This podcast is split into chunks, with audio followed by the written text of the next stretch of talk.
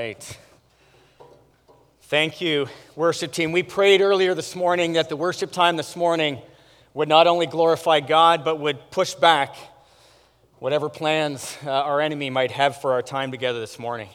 And uh, I believe that has happened. Thank you for leading us. Well, we have a very special guest that is part of the message this morning. So, without further ado, I'm going to jump right in so that we're able to uh, make sure we have lots of time for that guest in a little bit. This is week three of our 10 week series on faith. And if you were with us at all last year when we did our series on love, we have the same desire that we don't just learn about faith in this series, but we start to imitate it more and we begin to put it into practice. So, Kevin has done an intro to the series over the last couple weeks. And two weeks ago, he reminded us as we looked at scripture that Jesus talked a lot about faith. There were times that he would, he would see great faith and he would talk about it, and other times that he would see little or a lack of faith and he would talk about that too. But we learned that, that belief is different from faith. Belief is just kind of mentally agreeing with something kind of acknowledging that something is true. But faith is different. Faith is taking that and being willing to step out and be risky and put it into action. I wasn't here that morning two weeks ago when Kevin preached that. I was preaching in another church. So this week I got to listen to that on podcast as I was driving. And as Kevin was talking about that difference between belief and faith, I remembered actually as I was driving a story that I'd heard once that illustrated that. And it was a physics professor at university who was teaching about the law of the pendulum. Now, it's been a long time, maybe for some of us, since we've learned this law, but at its basic, I hope uh, if Brian, Car- good, Brian's not here this morning, that's good, so he, he won't correct me. At its most basic, when you have like a, some type of, of rope and a weight on it, the law of the pendulum is kind of you can pull it back, and as you release it, it will swing, and as it comes back, it will stop just short of the release point. I'm sure that is incredibly oversimplified here, but work with me on this. So the professor taught this, and they learned it, and they done a test on it, and he asked the class who believes in the law of the pendulum. Every hand went up. They understood it, they knew what it meant. He then said, I'd like a volunteer, and we're gonna, I'm going to show you how this law actually works. So this young man got up and he kind of, you know, sauntered up and he had a little bit of a spunk in his step and he got up there. He volunteered. So the professor said, Okay, come stand against the wall. And he put him on the far side, back against a brick wall, heels against the wall, chin back, back of his head against the wall. And right after he fixed his microphone, he pulled a big concrete block that had been tied to a string on the steel beams in the lecture hall. And he walked this concrete block and he walked it over to the guy and he settled it, kissing right up against his nose. And he let it go. And as it whistled across, and he was saying to the guy, Don't move, don't move, don't move. The law of the pendulum, don't move. And it came across the room, came back. The guy was sitting there, cool as can be, as this thing came right up, and then he dove. he dove and he dove out of the way, and the pendulum came and went. And the professor said, You did not trust the law of the pendulum. And so it is a reminder for us. There's lots of things that we can say we believe, we believe to be true. Jesus is looking to, for that to animate our actions, and we would step out. And at times it is risky, but that is faith. And Kevin reminded us that's often when God shows up and he does incredible things in response to faith, active faith. Last week was how does faith increase? And we heard that it increases when we hear God's message and we respond. And we heard lots of really cool stories, examples from within this church of how God has grown faith by people stepping out in response. And that the more we come to know Jesus, the more we hear his voice, the more faith we'll have. So, our series now is actually going to take a turn. We've had two weeks of intro. Now we are going to turn to Jesus stories for these next weeks to grow our faith. And today it's a story in Matthew 8, 23 to 27. A familiar story for many of us of Jesus calming the storm. There's only five verses here, but there's lots to learn. The context of this, before I read the passage to us, Jesus had just finished in the previous three chapters the Sermon on the Mount. Earlier in chapter 8, he had reached out and touched a man with leprosy and healed him. Then he spoke and he, he healed this soldier's servant who was kind of in the next town over. And he just spoke and healed him from a distance.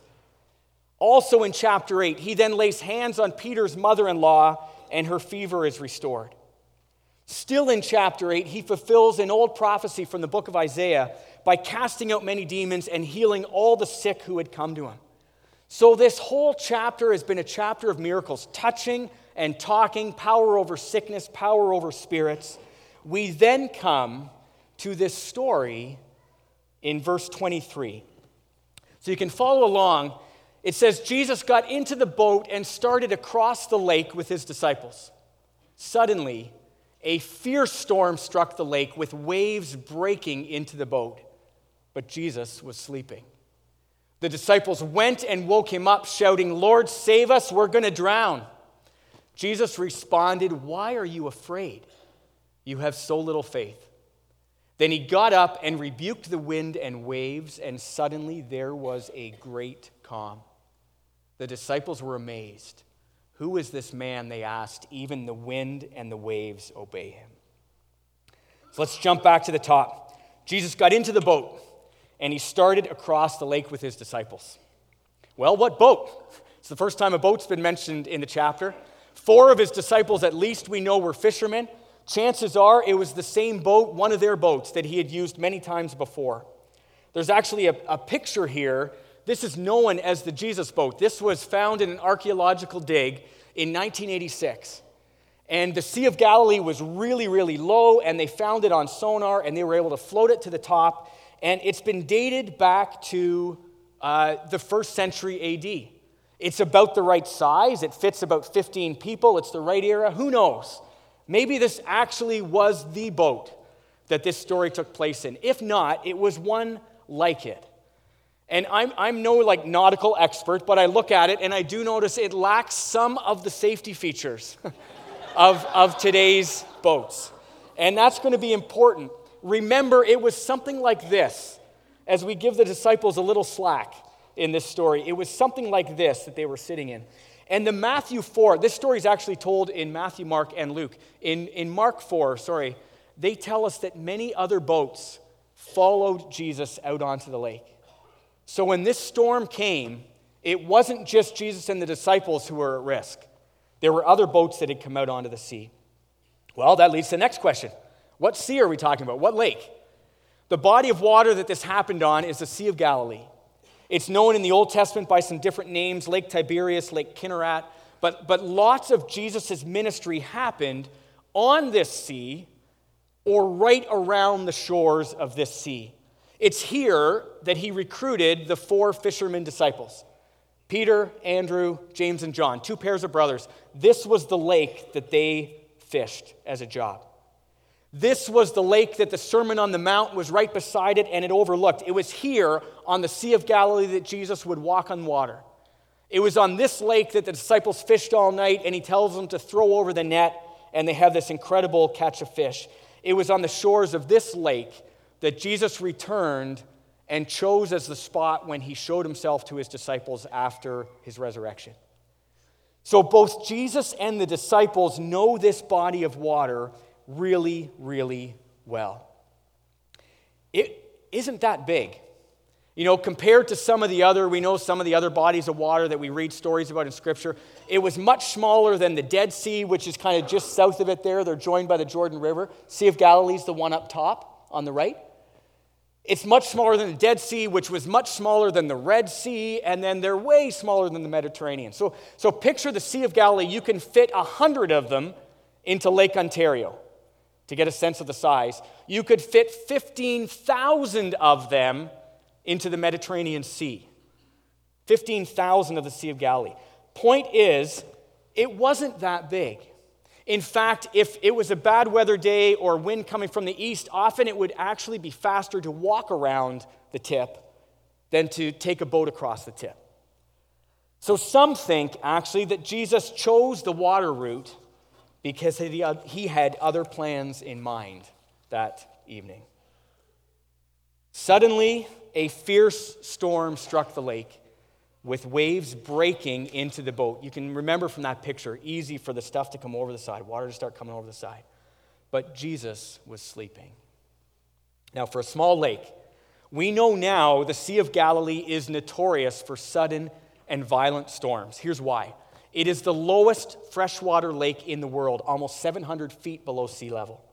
It's also very shallow. So, if you've ever been to Wasaga Beach or some of these other beaches with sandbars, as kids, we used to love it, right? Because you knew if you stood where, where the, all of a sudden the water got shallow, waves would come in, it would hit the shallow part, and all of a sudden they would explode.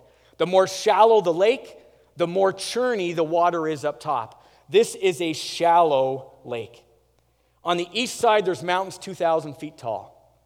So basically, here's the weather lesson these mountains they have cold, dry air. It comes off the mountains. This low, really low lake has warm, humid air. When those hit with an east wind, it was sudden and it was violent that there would be a storm that would brew up. Still happens today on this lake. There's a picture here actually called The Storm on the Sea of Galilee. Lots of people have painted this. Anyone want to take a guess who painted this one? Nope. Rembrandt. Rembrandt painted this, and in 1990, it was stolen. It hasn't yet been recovered. There's a $10 million reward still out for this painting. So if you've moved recently, maybe when you get home, you can take a look in your attic, see what you'd find there. It is actually still the world's most expensive piece of art that has not been recovered. But there's lots of people that have painted this, and I think it's because there's something about the storm that resonates with us. Storms are tough. This month alone, if I think of interactions with friends, some storms, like declining health, may give advance notice. Others, like an accident, are sudden, and in a moment they arrive out of nowhere. Some storms seem completely unfair the result of the choices and actions of others. Others are because of our own doing. Some storms, like Job's in the Old Testament, are stirred up by our enemy. Others, like the command for Abraham to sacrifice Isaac, the storm he faced that night, are purposed by God. All of them are tough. All of them bring our faith and our fear into tension. In this storm, Jesus was sleeping. Now, it's a short trip, it's only an hour's trip. You would think maybe he wouldn't either have time or wouldn't bother to lie down trying to fall asleep. Maybe he was so exhausted from his teaching and miracles and healing, it's a reminder to us of his humanity that he got tired just like we do. Maybe there was such supernatural peace that even in the midst of this storm, the fact that he was able to be calm and sleeping, maybe that's a reminder to us of his divinity, how in touch he was with his spirit who brings peace. Or maybe he was setting up the disciples for something a little more memorable. Verse 25 the disciples went and woke him up, shouting, Lord, save us, we're going to drown. The Mark version of this story includes them saying, Don't you care? Don't you even care that our lives are in danger? And from their perspective, and this is important for us to pause here, from their perspective, it wasn't reality, but to them, in the middle of this storm, in the middle of their fear, at their most anxious moment, it seemed like God was unaware, or at the very least, disinterested. It reminds me of the Footprints poem. That often, from our perspective, when we consider the storms of life, it seems like God is quiet. Well, these disciples were seasoned men on the sea. They knew this body of water, they knew this boat, they were afraid. Yancey writes The opposite of faith is not doubt, it's fear. And that was what was play, being played out in the disciples in that moment was this tension between fear and faith. And they had seen all the miracles of that day, all the healings, all the demons cast out, all the things that Jesus had spoken and done that was miraculous. But this time was different because the storm was happening to them. This time it was personal, it felt different. and they were afraid. Well, it tells us in Acts everyone who calls on the name of the Lord will be saved. And that is exactly what they did. They prayed the perfect prayer Lord, save us. Short and sweet. Anyone who calls on the name of the Lord will be saved, and they call in the midst of their fear, they call on the name of the Lord. Jesus responded, Why are you afraid? You have so little faith. He asked them the question, Why are you afraid? It is good for us, I think, to pause this morning and allow Him to ask us that question. When we think of things that are happening in our life, why are we afraid? So I actually don't know if he left time in between these. I don't know if it was a rhetorical question. I don't know if he asked the first part and then he answers it with the second part. Are these cause and effect? So is, you know, is he saying, Why are you so afraid? Because you have so little faith. But either way, he's linking these together. And he's reminding us of the downward spiral of these. Fear leads to our faith diminishing. When our faith is little and it's shrinking, that causes more anxiety and more fear. And that can cause less hope, which brings us less faith. And then we, in that less faith, our fear gets bigger and bigger. You can see how this can become a vicious cycle that our enemy loves to exploit. He loves to exploit it. He will attack it from either end. He knows our weakness, He knows what we're susceptible to.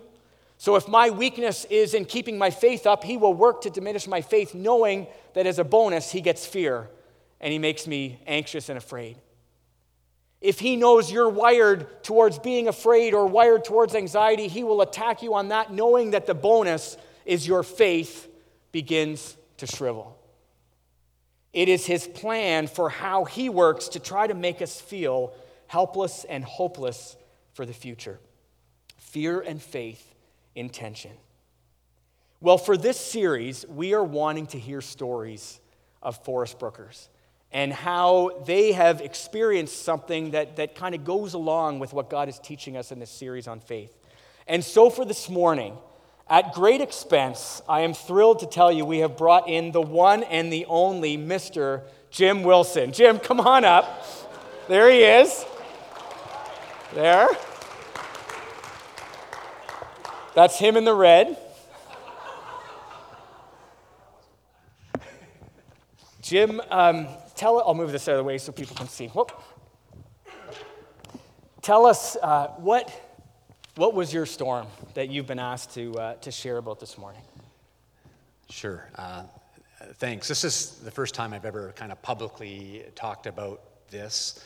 Um, there'll be a couple parts to it, uh, but it is about uh, about job loss, and uh, as far as my, I'll say the first storm, um, I was working in a company on, on a, a, management team, and the company was doing really quite well. Um, my team was functioning well. Um, the, the business itself was growing, and so everything seemed to be going great.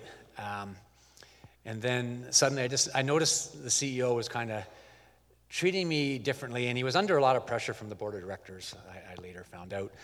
But it seemed like a lot was being deflected on me. And it got to the point where I was working seven days a week, could never do enough, and was just piling on, piling on. And, I, and uh, you know, I was doing all my efforts, and I just couldn't understand. So, and he came basically to a, a point saying, you know, this isn't going to work. Uh, you know, you know, my position was is gone, and uh, and so, you know, the storm was, well, there's multiple parts to it. Uh, certainly, it hits at your own inner core when you're working hard at something and feel you're doing well, and it seems unfair. And it wasn't making sense to me logically as to why this was, was taking place. Um, it impacts, and this went for nearly a year, so I'm not talking out of work for a few weeks. Uh, so there was uh, significant uh, churn. And my nature is being very positive, as my close friends will tell you, to a fault sometimes. Um, but this, this was different, and it was very personal. Like the storm was hitting me, it was hitting my family. Uh, waking up in the middle of the night, having just doubts, or okay, what's going to happen in the future, and, and you know, why did this happen? Why is God doing this to me? And yeah, really kind of not knowing what was going to be the next step. So, how did you How did you handle it? You said that was the first time around. How did you handle it? Where did you sense God in the midst of it? Yeah, so I, am not super proud of how I handled it the, the, the, first time. I, uh, I, I'd been in business for a long time, so I had, I had a pretty big network. I kind of felt like I can handle this. I kind of know, you know, I've got good background. Uh, and you know, I'm in marketing and communications, so I can do a good resume. I can interview well. Shouldn't be a problem. Uh, and uh, you know, so I got on, on, on the computer and worked through all kinds of networking and headhunters and, and doing applications. And many who have been through this will will understand that. And uh, so it felt like you know I'll be able to get over this. It's not really a problem. And then as time went on and it was longer and going through interviews and and, and not getting something, it started you know eating away at it. And so, but I. And certainly I was praying about it, but I don't think I was praying with a fervor like we just saw in the, in the boat there. Um, it was more um, shallow prayers of asking for help without really laying my soul out in, in, faith to it. So I guess I would say that it was really in my own efforts for a large part is what I, what I was doing in that job search. And, uh, and it was obviously very difficult for the family and, and friends. And I, the other thing I'll say too that was difficult, uh, even though well meaning, um, coming to church and having numerous people ask me every week if I have a job yet, how's it going? And I know their purposes were really good, but it was hard to kind of internalize that, to feel like you're failing people, you're not getting it. Why haven't I got my job? And where was God in the midst of that? That first one through, did he seem quiet? Did he seem present? So that footprints you just showed, that, that was God. I, I don't think I was as close to, to realizing that. Towards the end, and obviously God was super gracious, and I got, uh, I got an amazing job in the end, and, and it came through, but um, I, would, I felt he was a bit distant, you know, to be honest, uh, through that journey in terms of the pain it was causing uh, the family and myself. Mm-hmm. Yeah. Sleep in the boat. yeah, yeah. Well, we're going to pause here. Clearly, that's not the end of Jim's story and it's not the end of the passage, but we're going to pause there and we're going to hear the end of his story in a few minutes. Thanks, Jim. Um, let's go back and see what happened in response. Um, never easy to share some of those things, so thank you. Well, verse 26. Then he got up. This is Jesus and rebuked the wind and the waves, and suddenly there was a great calm. This was his first power over nature miracle. Jesus is more than just a miracle worker. In rebuking the wind and the waves, it showed his positional authority over all creation. As the Son of God, he had spoke creation into being in the first place in Genesis 1. He had no need to strike the water with a rod or a staff like Moses did. He simply was able to speak to the wind and the waves. Now, for us as a primarily non Jewish audience here 2,000 years later, we can miss in this story that it is the clear fulfillment of Psalm 107. Psalm 107 says this, and, and I've, I've taken a little bit out to make the story a little tighter, but here's what it says Their ships were tossed to the heavens and plunged again to the depths. The sailors cringed in terror. Lord, help, they cried in their trouble, and he saved them from their distress. He calmed the storm to a whisper and stilled the waves as he brought them safely into harbor. Sound familiar? The disciples would have known that prophecy. In what happened that day in the boat, Jesus established himself as the Lord. He was being revealed in this miracle as the fulfillment of that prophecy, as the Messiah. So, whatever my storm today, Whatever your storm, that the story that Jim just shared with us that ties so many things together, whatever that storm is, it is within his realm with the power and authority over the entire of creation. It's within his realm to remedy. Verse 27 the disciples were amazed.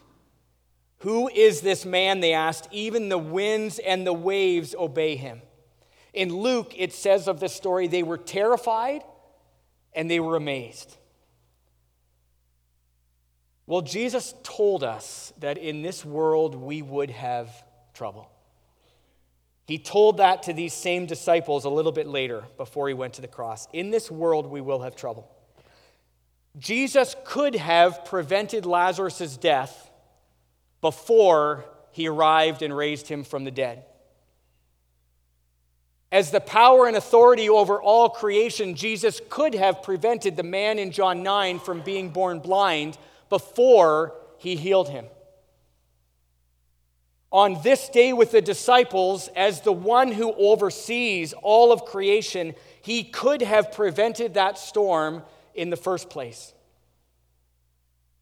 But then, in each of those cases, his glory would not have been on display and this is the part that is so important for you and I, his disciples' faith would not have been strengthened.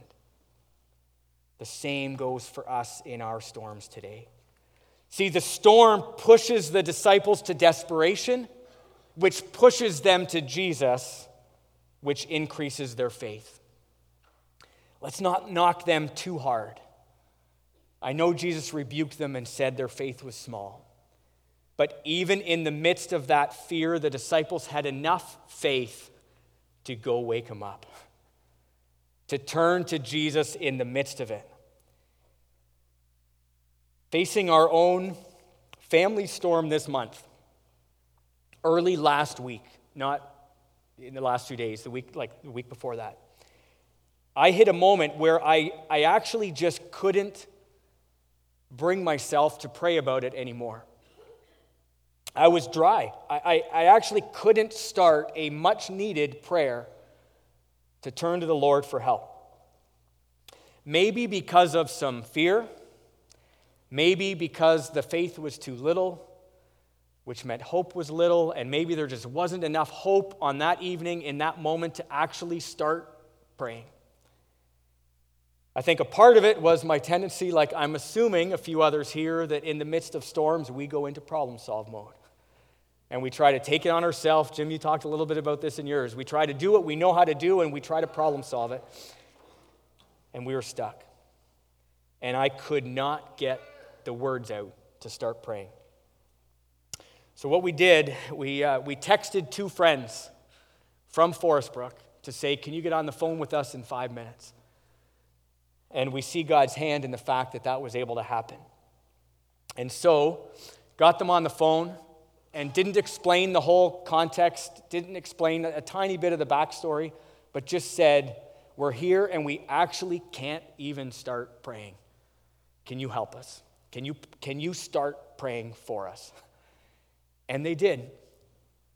Down on the floor in one of our rooms, three of us from our family, phone on speakerphone, and here are these two friends' voices praying us praying for hope, praying for faith, praying against fear. They got us started. And within a couple minutes, I began to feel like it was kind of coming alive again inside me. And within a few minutes, was actually able to join in and add our voice to this prayer time. And it was an amazing picture to me of, of to start with, of so little faith. so little faith that I couldn't even, I couldn't even start a prayer.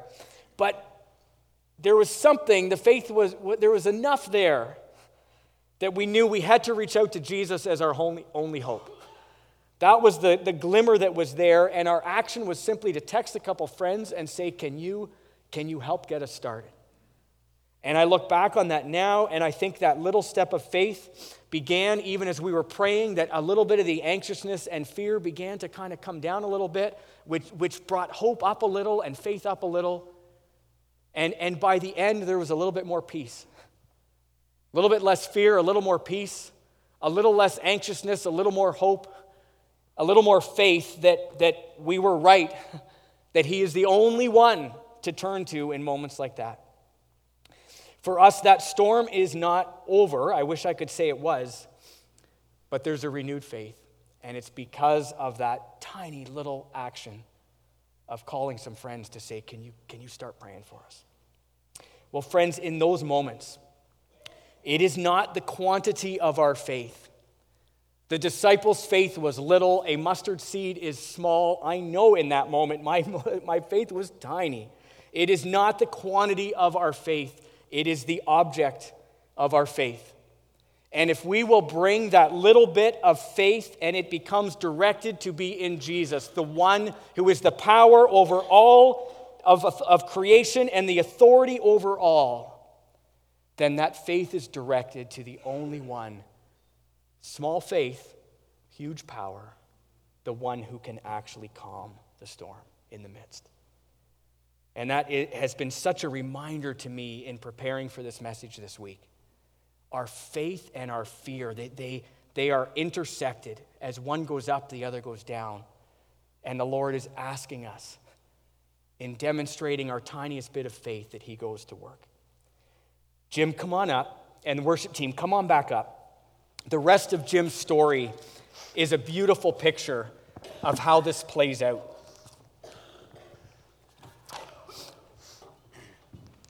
So, Jim, keep, keep going. Tell, tell us the next part of your story.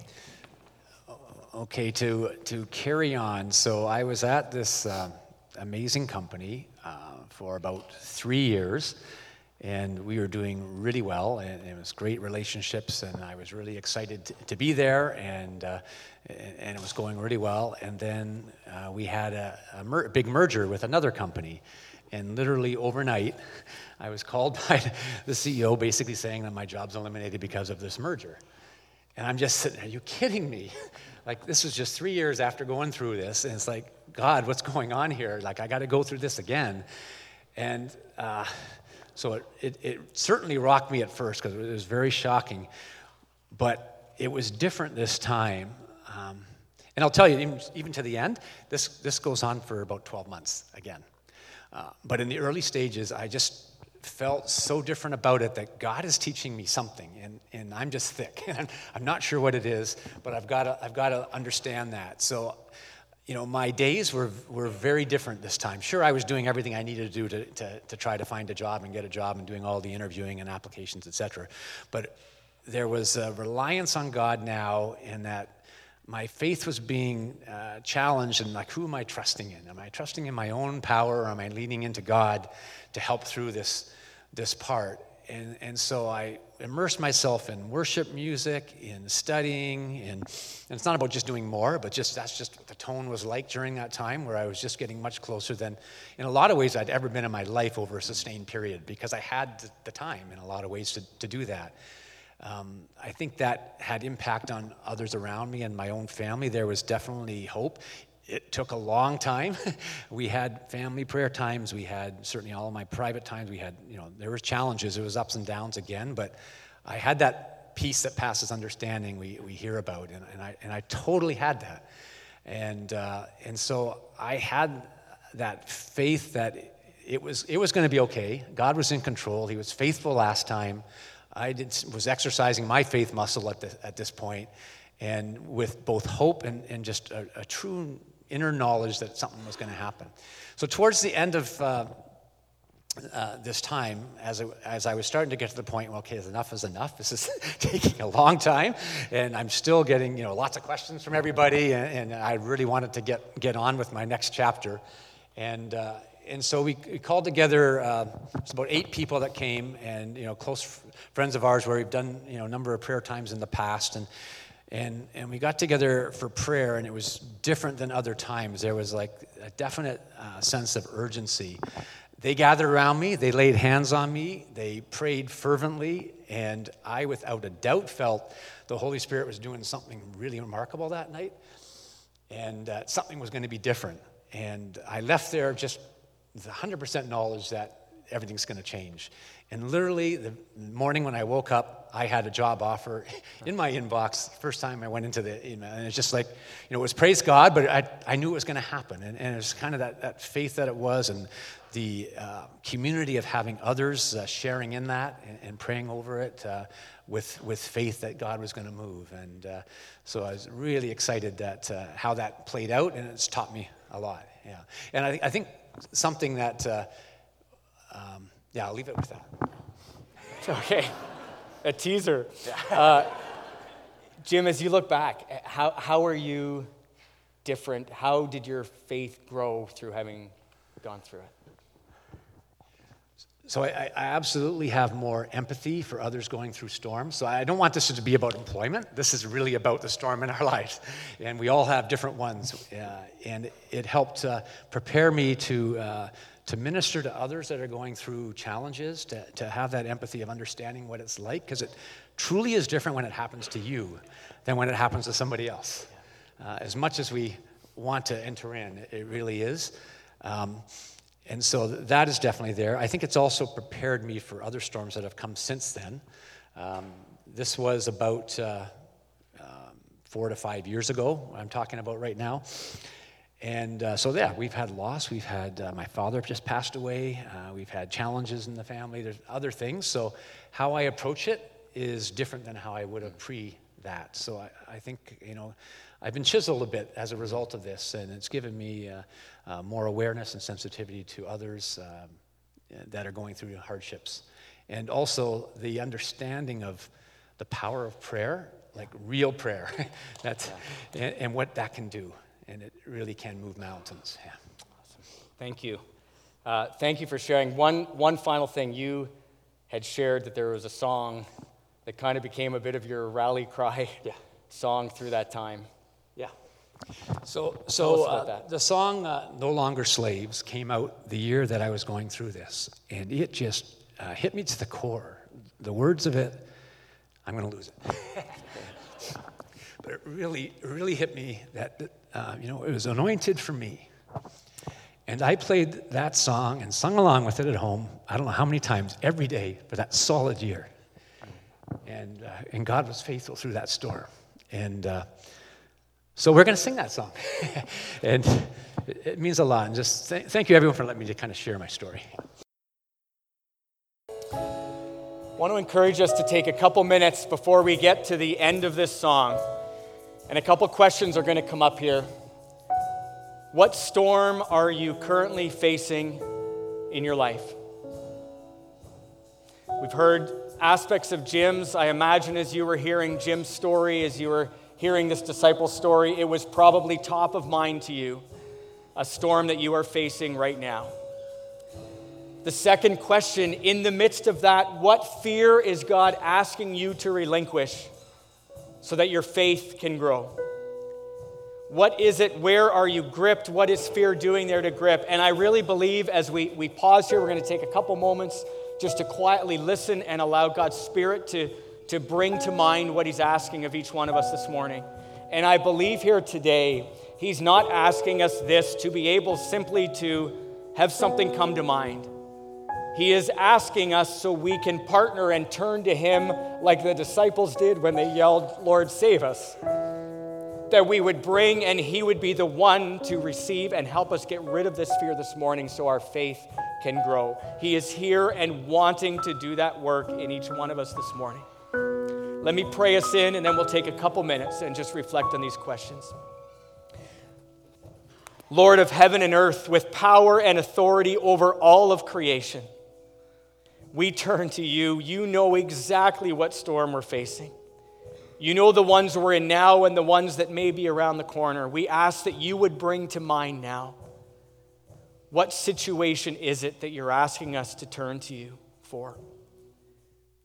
God, you know how we're wired and you know where fears and anxieties can take hold. I pray you would bring to mind, speak to us in your still small voice this morning. Call us to relinquish our fear to you so our faith can grow. And for those of us here this morning, and our faith is so small, may it at least be in you, the one who has all power and authority. For those, God, who are here this morning and they're where I was two weeks ago, that they just don't have it in them for that hope to be able to even start this prayer, I pray on their behalf. I pray on their behalf that you would speak to them in this moment of quiet and give us faith. In your name I pray. Amen.